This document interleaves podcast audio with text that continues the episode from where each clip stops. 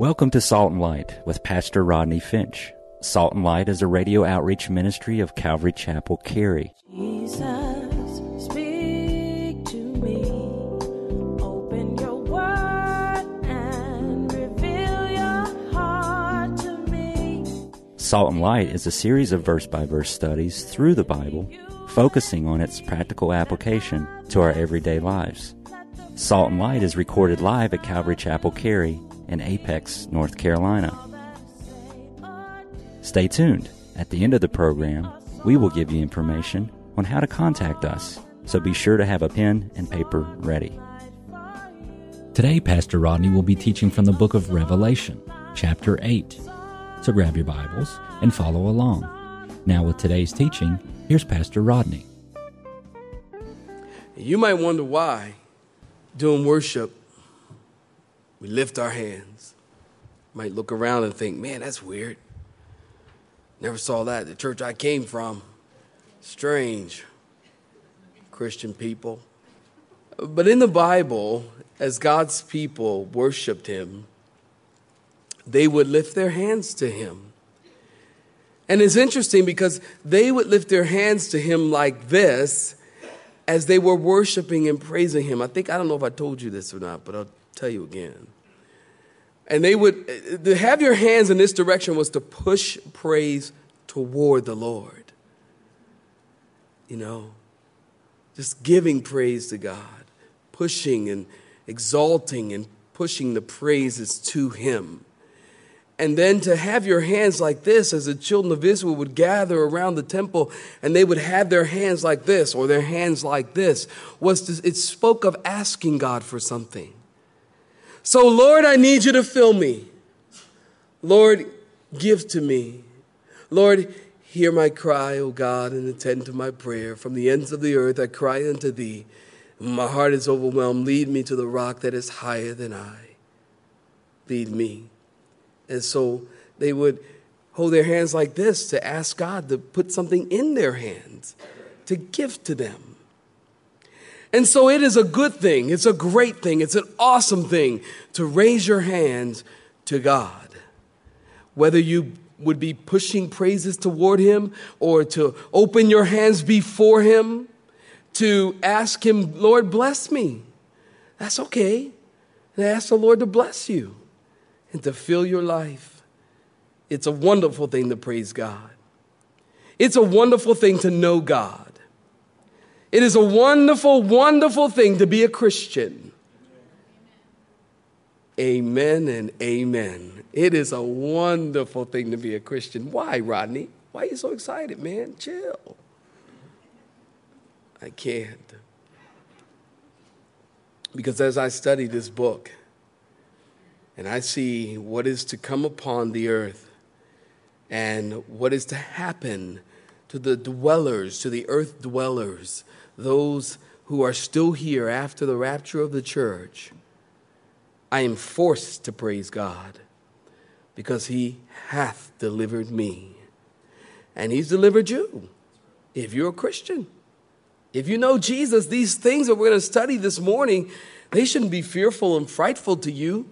They should be a wonderful thing because you know that you are going to escape these things. Now, for your loved ones and for people who don't know Jesus, these are going to be fearful things that we're going to look at this morning. But as you study the book of Revelation, it is important, it's paramount, listen, to keep in mind that John is writing to Christians. Pastor John, he's a pastor of a church, of a group of people. And John is writing to a group of people as a pastor, and these people are suffering under the throne of Rome. These people are being pressured and persecuted under the winds of the pressures and the persecutions of Rome. Rome has declared war on the Christians. These are our brothers and sisters. It's important for you to remember that these are your brothers and sisters. These are not just people in the Bible. So often we read the Bible and we think, well, those are, you know, those people or, or John or, you know, the apostles and those people. But wait, no, these people that we, that are under this persecution and are suffering under the throne of Rome are your brothers and sisters who are being persecuted in some unbelievable ways. And they're being torn on racks just because they're Christians. Just because they say they're Christians. They're being torn on racks, torn apart, skinned alive fed to the lions. They would starve the lions and then throw Christians in the dens. And the lions would. These are your brothers and sisters. They would dip them in wax and then strategically place them in the gardens of the emperor and then light them on fire. It's awful. And these Christians, they don't have a voice. They don't have money. They don't have power. They don't have prestige. They don't have a voting coalition. They have nothing. They're just pressured and persecuted. And so, as you study the book of Revelation, it is important for you to keep that in your mind. Often, people will go to this book and study it because they can learn about end times prophecy, they can study eschatology is your word for the day.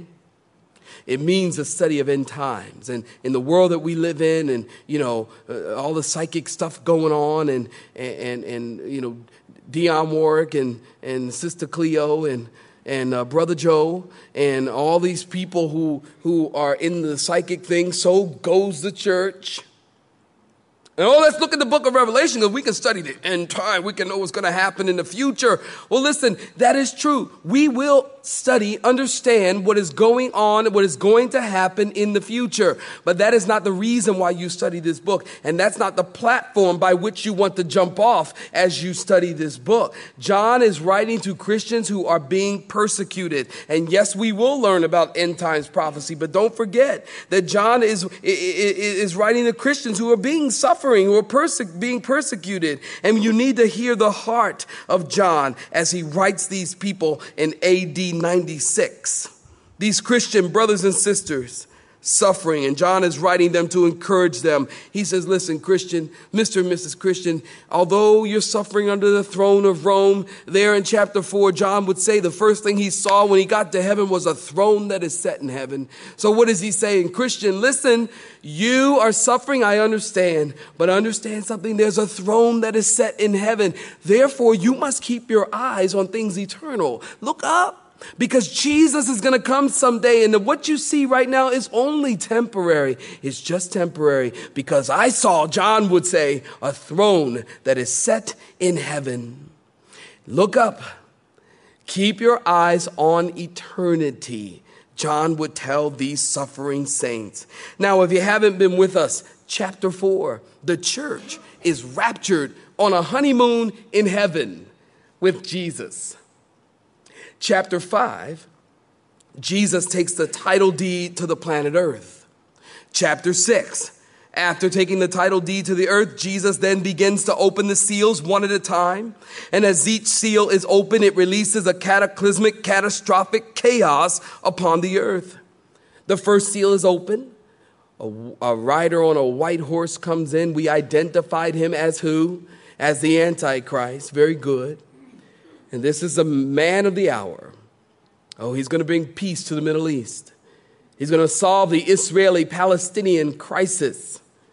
He's going to come as that first seal is open. And then the second seal is open and it brings bloody war. The third seal is open and it brings famine. And the fourth seal is open, and the rider comes forth on a pale horse, bringing with him disease and plagues and death, and a fourth of the earth's population is dead. The fifth seal is open, and we saw under the altar the slaughtered martyrs, those who have been saved during the tribulation but they have given a testimony of Jesus Christ and they have been slaughtered. And it's there under the altar that they cry out, Lord, how long will you wait to avenge your yourself. And Jesus says, now's not the time. We have to wait because there's others who are going to be saved. And then the sixth seal is open, which brought mass destructions, earthquake, and natural disasters in heaven.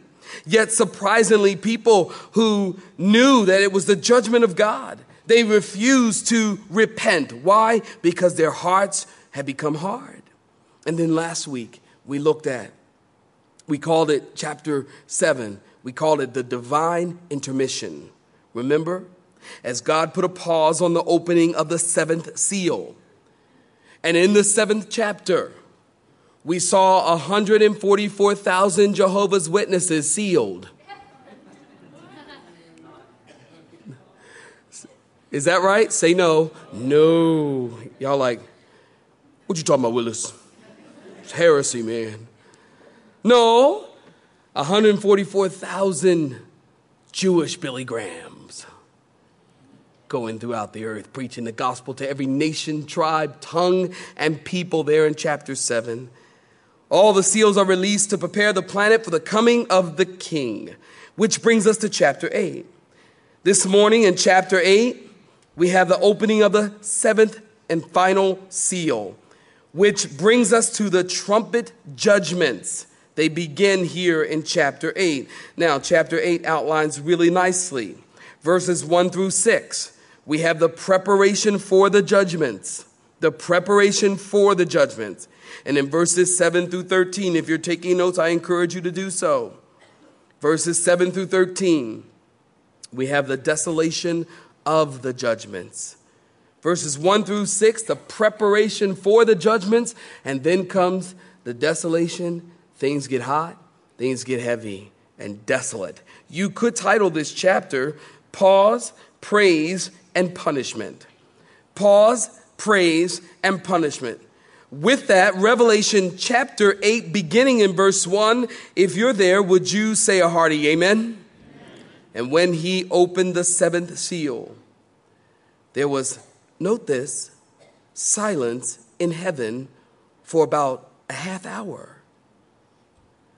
When he opened the seventh seal, there was silence in heaven for about a half hour. When the seventh seal was opened, something happened in heaven that had never happened in heaven before. What's that? There was a holy hush in heaven. I was talking to a sister between services. She said, Man, that's a long time to be silent. I said, Do you really want a response? But she was just making the point that 30 minutes of silence, think about it. You and I are talking, right? We're in my office, we're just sitting talking. And either of us say anything for 30 minutes. That's a long, long time. Isn't it a long time not to say a word for 30 minutes? In heaven, there is silence for 30 minutes or a half hour. Now, I'm sure that John wasn't wearing a Timex in heaven. You knew that. Say amen. Of course, you're all smart people. So we don't know how he knew that it was 30 minutes or a half hour, but the Bible does tell us that in heaven there was silence for when the seventh seal was opened, there was silence for a half hour, for 30 minutes. Now listen, there has always been noise in heaven. There's always been noise in heaven. Heaven's a noisy place, actually. We know from Isaiah chapter 6 Isaiah says, I saw the Lord high and lifted up, and the train of his robe filled the temple. And then all the angels were crying out there in heaven, Holy, holy, holy, Lord God Almighty. In Ezekiel, Ezekiel saw a vision of God in heaven, and guess what they were doing? They were worshiping there in heaven. Chapter 4 in the book of Revelation From the throne proceeds lightnings and thunders and voices, and the four living creatures haven't slept because they are repeating, Holy, holy, holy, Lord God Almighty, who was and is and is to come. 24 elders are saying, You are worthy, O Lord, to receive glory and honor and power. Chapter 5, 10,000 times 10,000s of angels are saying, You are worthy, O Lord, to take the scroll and to loose the seals for eons and eons and eons and eons. In heaven, there's always noise. People are worshiping God in heaven. Always.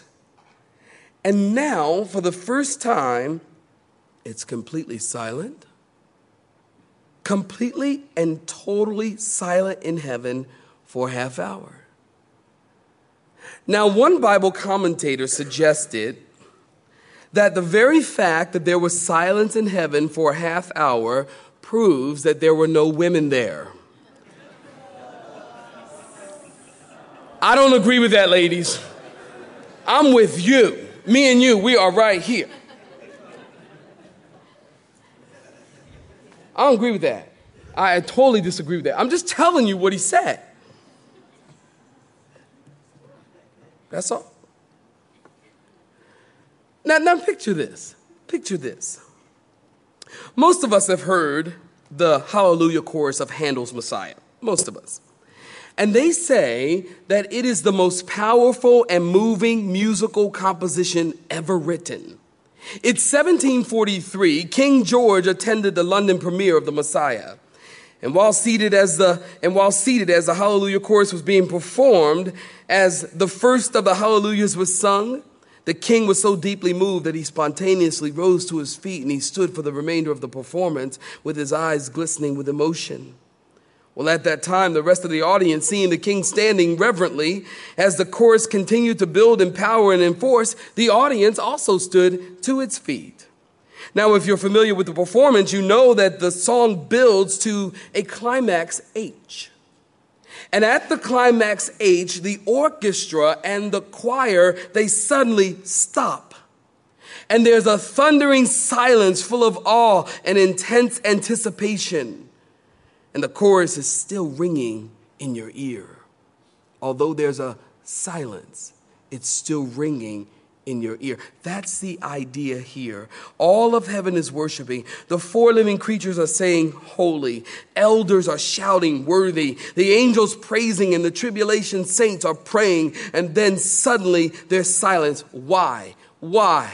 We don't know why. We don't know why.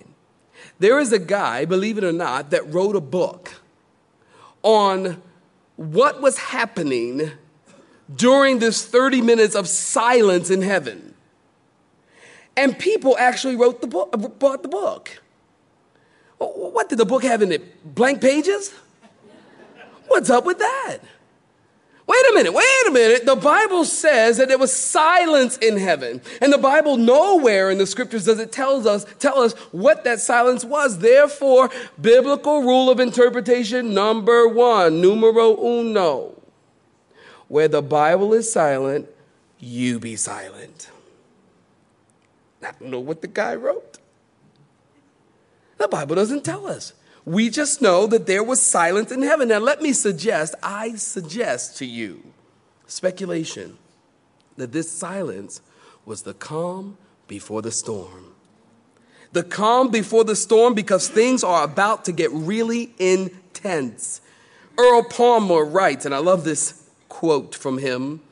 He writes, It is the silence of mystery and intense waiting. There is communicated in a very dramatic way in this quietness the full and awesome authority of God. Everything must wait for his kingly move. Won't you love that? All of heaven is reduced to silence in anticipation of the grim destruction. And notice what happens after the half hour of silence. Notice in verses 2 through 6. And I saw the seven angels, notice the seven angels who stand before God, and to them were given seven trumpets. Now you should remember the number seven because the number seven is important in the book of Revelation. The number seven speaks of completeness or completion.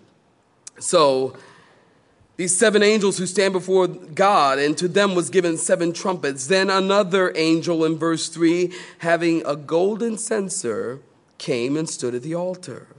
He was given much incense, that he should offer it with the prayers of all the saints upon the golden altar which was before the throne. And the smoke of the incense, with the prayers of the saints, ascended before God from the angel's hand. Then the angel, note this, took the censer, he filled it with fire, or a coal of fire from the altar, and he threw it to the earth. And there was noises and then thunderings and lightnings and an earthquake. And so the seven angels had been given seven trumpets, prepared themselves to sound. Now, give me your attention, if you will. Notice these are a special group of angels. Notice the angels in verse 2. I saw the, the seven angels.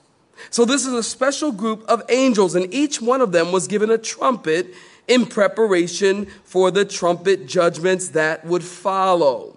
Now, when these New Testament Christians, our brothers and sisters, when they read this, they completely knew exactly what John was talking about.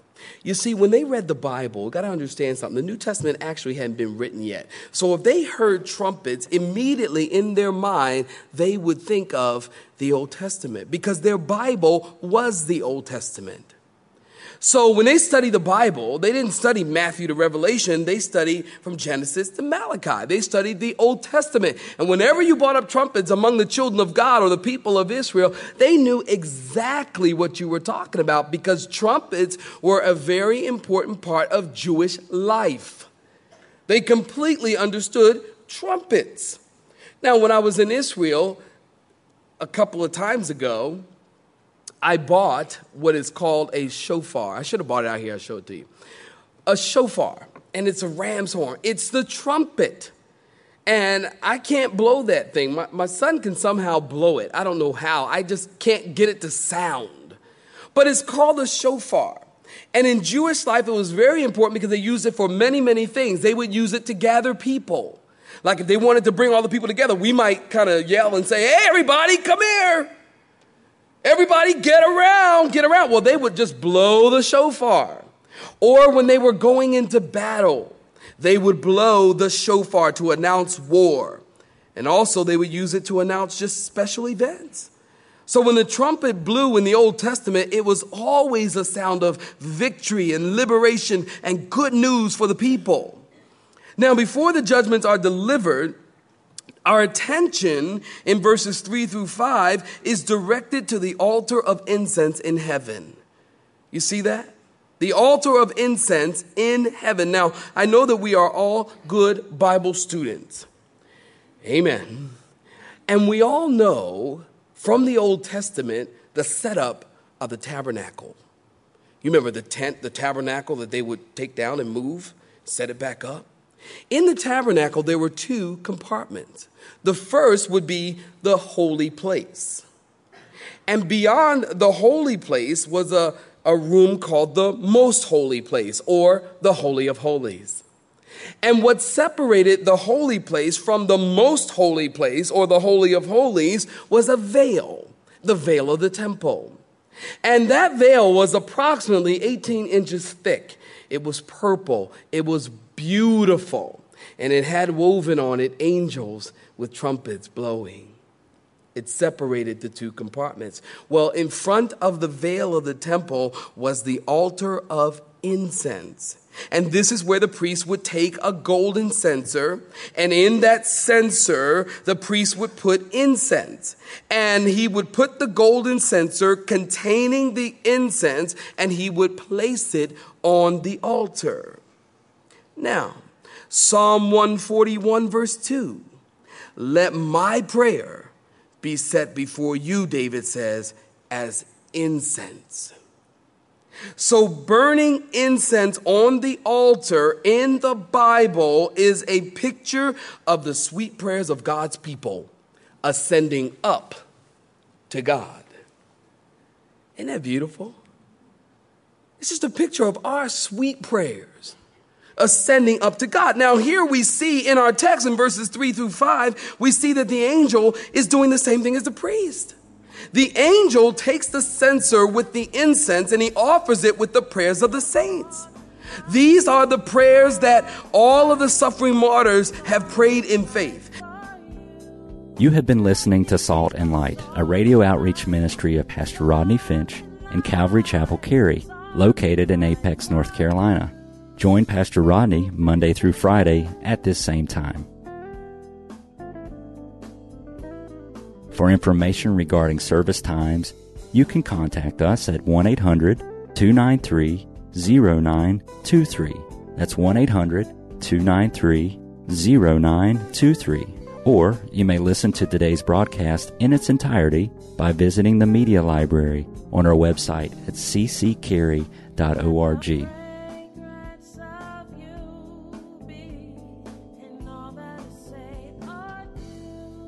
We would like to thank you for tuning in to Salt and Light and pray that you have been blessed. Until next time, may you be salt and light.